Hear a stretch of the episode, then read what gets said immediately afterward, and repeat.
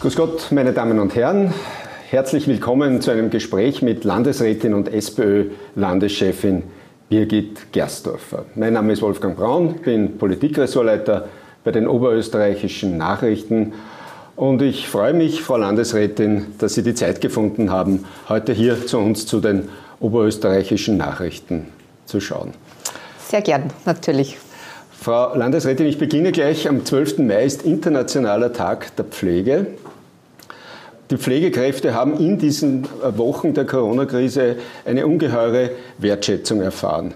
Was muss passieren, äh, damit wir diese Wertschätzung für die Pflegekräfte äh, auch in die Zeit nach Corona herüberretten?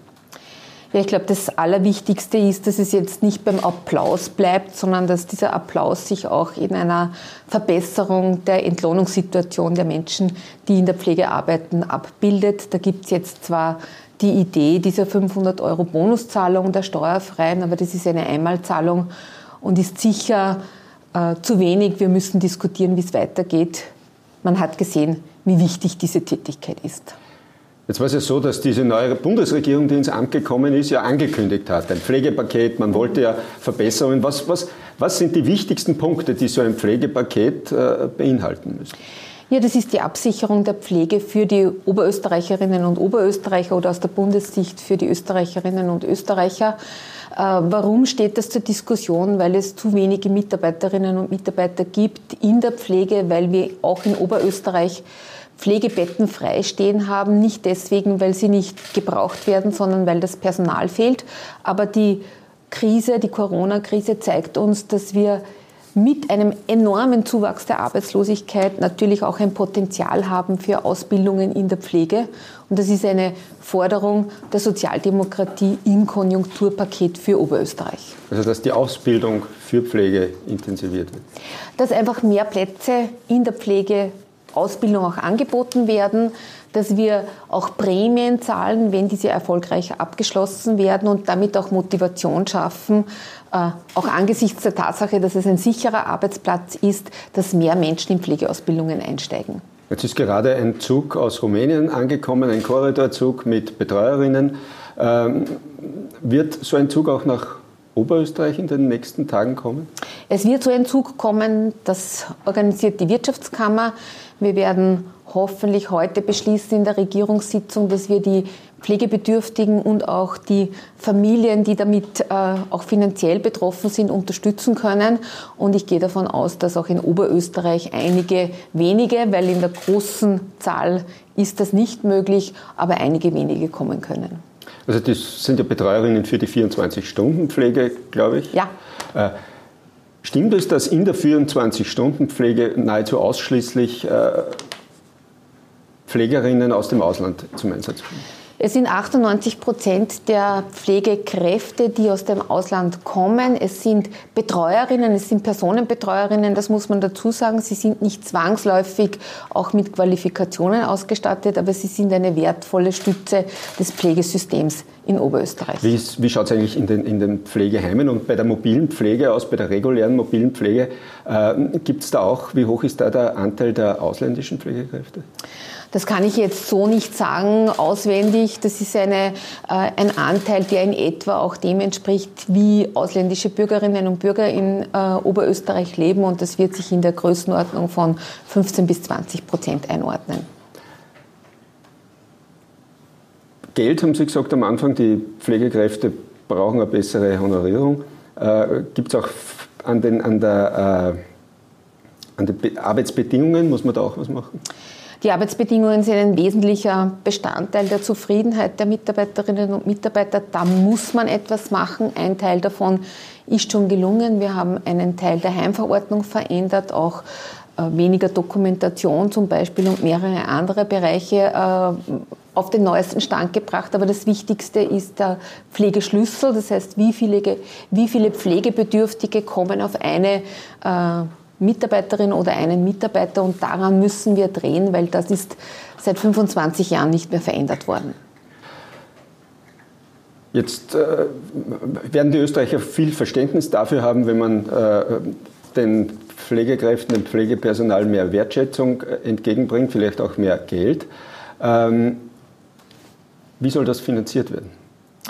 Ja, über die Finanzierung müssen wir diskutieren. Grundsätzlich sind sich ja alle Parteien einig, dass ähm, es wichtig ist, auch mehr finanzielle Wertschätzung äh, abzubilden. Aber ich denke, dass es notwendig sein wird, über die Bundesregierung mit neuen Finanzierungsmodellen diese zusätzlichen Kosten abzufedern. Was nicht geht und schon gar nicht in Zeiten von Corona und den damit verbundenen Belastungen für die Gemeinden, dass das wieder eins zu eins bei den Gemeinden hängen mhm. bleibt.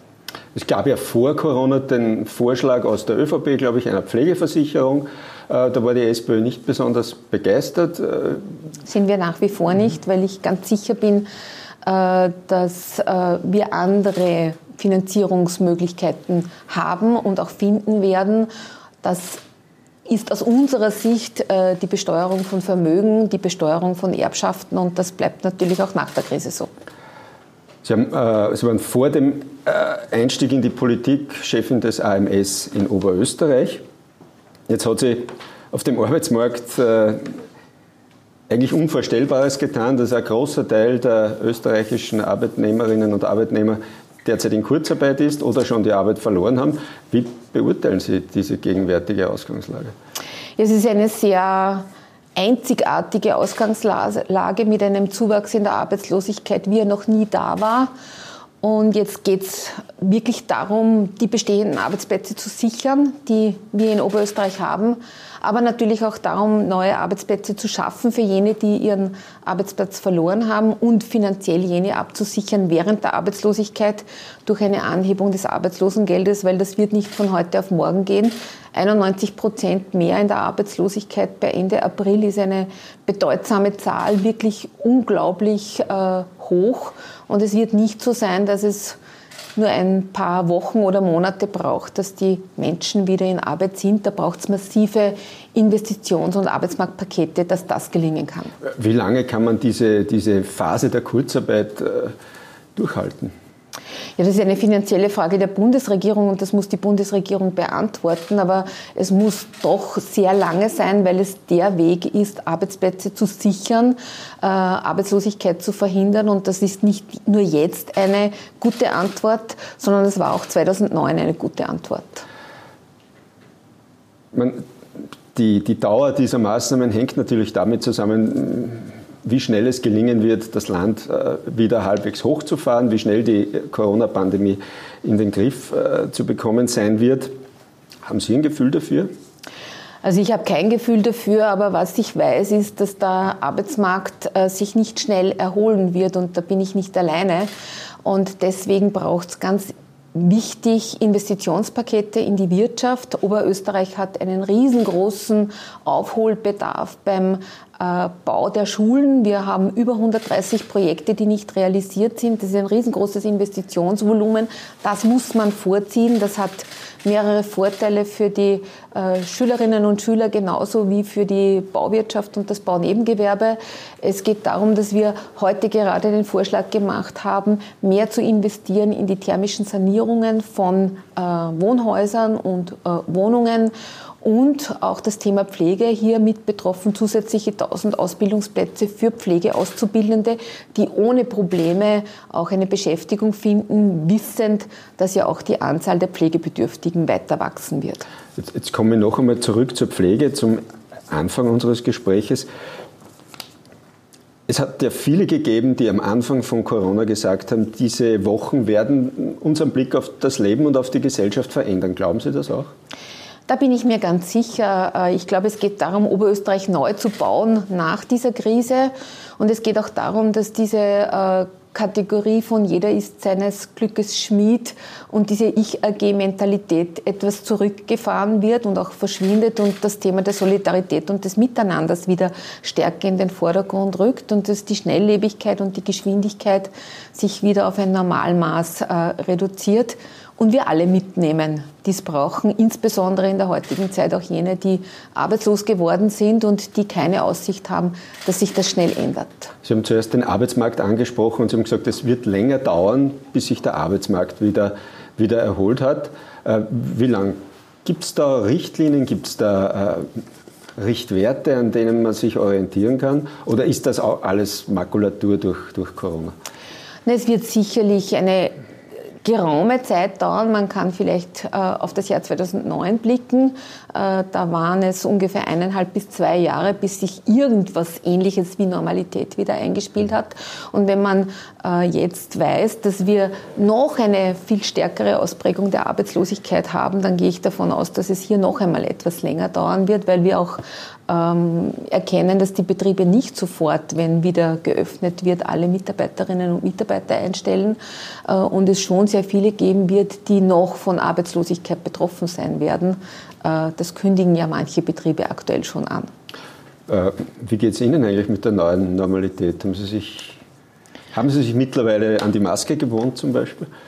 Also für mich gibt es keine neue Normalität, weil das, was wir jetzt gerade tun, ist einfach nicht normal und das wird auch nicht normal werden für mich. Die Maske ist für mich eine ehrlicherweise eine Tortur und ich mag das gar nicht. Äh, auch deswegen, weil wir weniger miteinander sprechen, weil wir weniger äh, Körpersprache haben, äh, weil mir das Lächeln fehlt des Gegenübers und daher ähm, bin ich froh, wenn das so schnell wie möglich wieder weg ist. Es geht darum, ein neues Oberösterreich zu bauen und äh, neue Werte ähm, in den Vordergrund zu rücken. Und da sage ich noch einmal, es ist wichtig soziale Sicherheit, es ist wichtig Solidarität und das Miteinander und darauf es ankommen. Äh, Solidarität ist ja eigentlich äh, ein Begriff, den man immer bei der Sozialdemokratie auch verortet hat. Jetzt sind aber die Umfragen noch nicht so, dass man das Gefühl hat, dass die Sozialdemokratie unbedingt der Gewinner dieser Corona-Krise sein muss. Wo, wie erklären Sie sich das?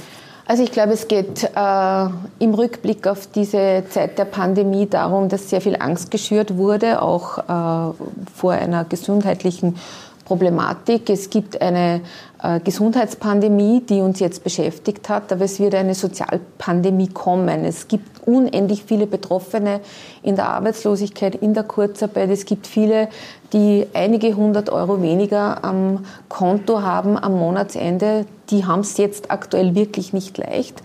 Und äh, da gibt es sozialdemokratische Antworten drauf mit einem sicheren Sozialstaat, mit einer sozialen Absicherung, auch über längere Strecken und weg von der Almosenwirtschaft, sondern von einer Sicherheit, dass ich die nächsten Monate mein Leben noch bestreiten kann. Und mit einer mm, im Amt bestätigten Bundesparteichefin, die von der Parteibasis jetzt äh, bestätigt wurde. Äh, Gleich danach hat es wieder Manipulationsgerüchte gegeben, die natürlich sofort äh, im Keim erstickt wurden durch diese notarielle Beglaubigung. Aber warum ist da nie Ruhe in der SPÖ, selbst nach, diesem, nach dieser äh, Mitgliederbefragung? Also ich glaube, jetzt ist wichtig, diese 41 Prozent in den Vordergrund zu rücken. Und diese 41 Prozent Beteiligung sind ein sehr, sehr hoher Wert. Alle Experten, Expertinnen bestätigen das. Das heißt, wir haben Mitglieder, die mitmachen wollen und die sich beteiligen wollen. Das äh, muss man wirklich sehr, sehr wertschätzen und auch in die nächste und in die weitere Arbeit mit einbeziehen. Äh, über die Diskussionen rund um die Befragung, das ist abgeschlossen, das ist abgehakt, es ist klar, dass das richtig war und dabei soll es auch bleiben. Die äh Parteichefin Pamela Rendi-Wagner, soll die dann auch Spitzenkandidatin werden bei der nächsten Nationalratswahl? Ja, die nächste Nationalratswahl ist 2024 und aus der aktuellen Sicht ist es so, dass sie Spitzenkandidatin sein wird. Finden Sie das eigentlich einen mutigen Schritt, den sie da gegangen ist? Also war er zumindest sehr unkonventionell.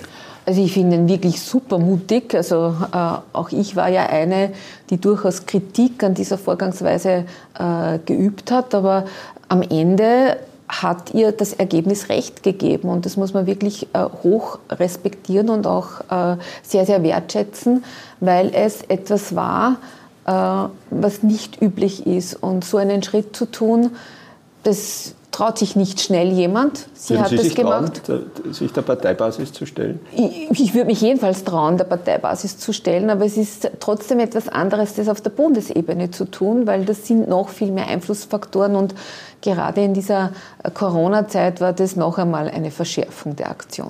Trauen Sie ihr jetzt zu, dass sie einen Neustart beginnt? Man muss ganz ehrlich sagen, die erste Phase war nicht sehr glücklich. Nicht? Man hat die große Chance Ibiza eigentlich äh, verstolpert und äh, sie galt für viele schon als abgeschrieben. Also sie hat jetzt ein sehr, sehr klares Votum mit 41 Prozent Beteiligung und 71 Prozent, die ihr die Zustimmung gegeben haben.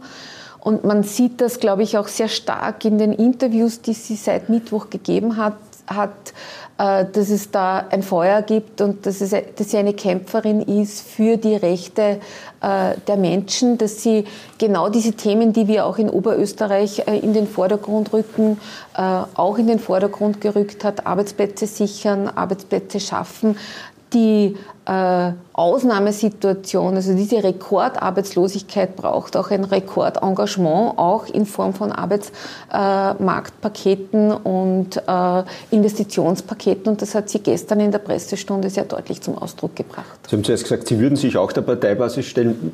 Gibt es da Pläne oder, oder ist das einfach nur. Ja, wir diskutieren das natürlich, aber angesichts äh, der Verschiebung des Parteitages, der ja jetzt in wenigen Tagen stattgefunden hätte und wir ja keine Großveranstaltungen machen können, wird sich das auf den November verschieben und äh, da wird es dann die Entscheidung geben, äh, ob Birgit Gersdorfer die Spitzenkandidatin für die Landtagswahl sein wird. Und bei, einem, bei einem ordentlichen Landesparteitag. Bei einem ordentlichen Landesparteitag. Aber nicht von der Parteibasis gewählt, so wie. Äh, das werden wir jetzt nicht mehr schaffen, ganz einfach. Okay. Äh, wie laufen denn die Vorbereitungen auf die, auf die Landtagswahl im kommenden ja. Jahr? Sie werden wahrscheinlich schon, schon langsam anlaufen jetzt. Die Vorbereitungen sind im Gange. Wir haben vieles schon in Arbeit natürlich und wir sind guten Mutes, dass wir 2021 ein gutes Ergebnis einfahren. Ich frage auch wegen Ihres Landesgeschäftsführers, der seinen ordentlichen Hauptwohnsitz, glaube ich, nicht in Oberösterreich hat. Kann das in einem Landtagswahljahr gut gehen? Das kann sicher gut gehen. Die Pendelstrecke von Linz nach Wien ist eine kurze, bekannterweise. Manche Pendler innerhalb Oberösterreichs legen mindestens solche Distanzen zurück. Das ist nicht das Thema in Zeiten von, wie wir jetzt gelernt haben, Homeoffice und vieler technischer Möglichkeiten. Aber natürlich wird er in Zeiten des Landtagswahlkampfes ganz viel in Oberösterreich sein. An dem wird es ganz sicher nicht scheitern. Und äh man hat in Umfragen vor Corona gesehen, dass man vielleicht den zweiten Platz wieder zurückerobern könnte, bei einem, wenn alles günstig läuft für die SPÖ. Muss das nicht, muss das nicht ein Minimalziel sein für 2020? Natürlich ist das ein ganz wichtiges Ziel für uns. Das ist überhaupt kein Thema. Es ist auch ein erreichbares Ziel und das peilen wir ganz fest an. Frau Landesrätin, vielen Dank für das Gespräch. Sehr gerne.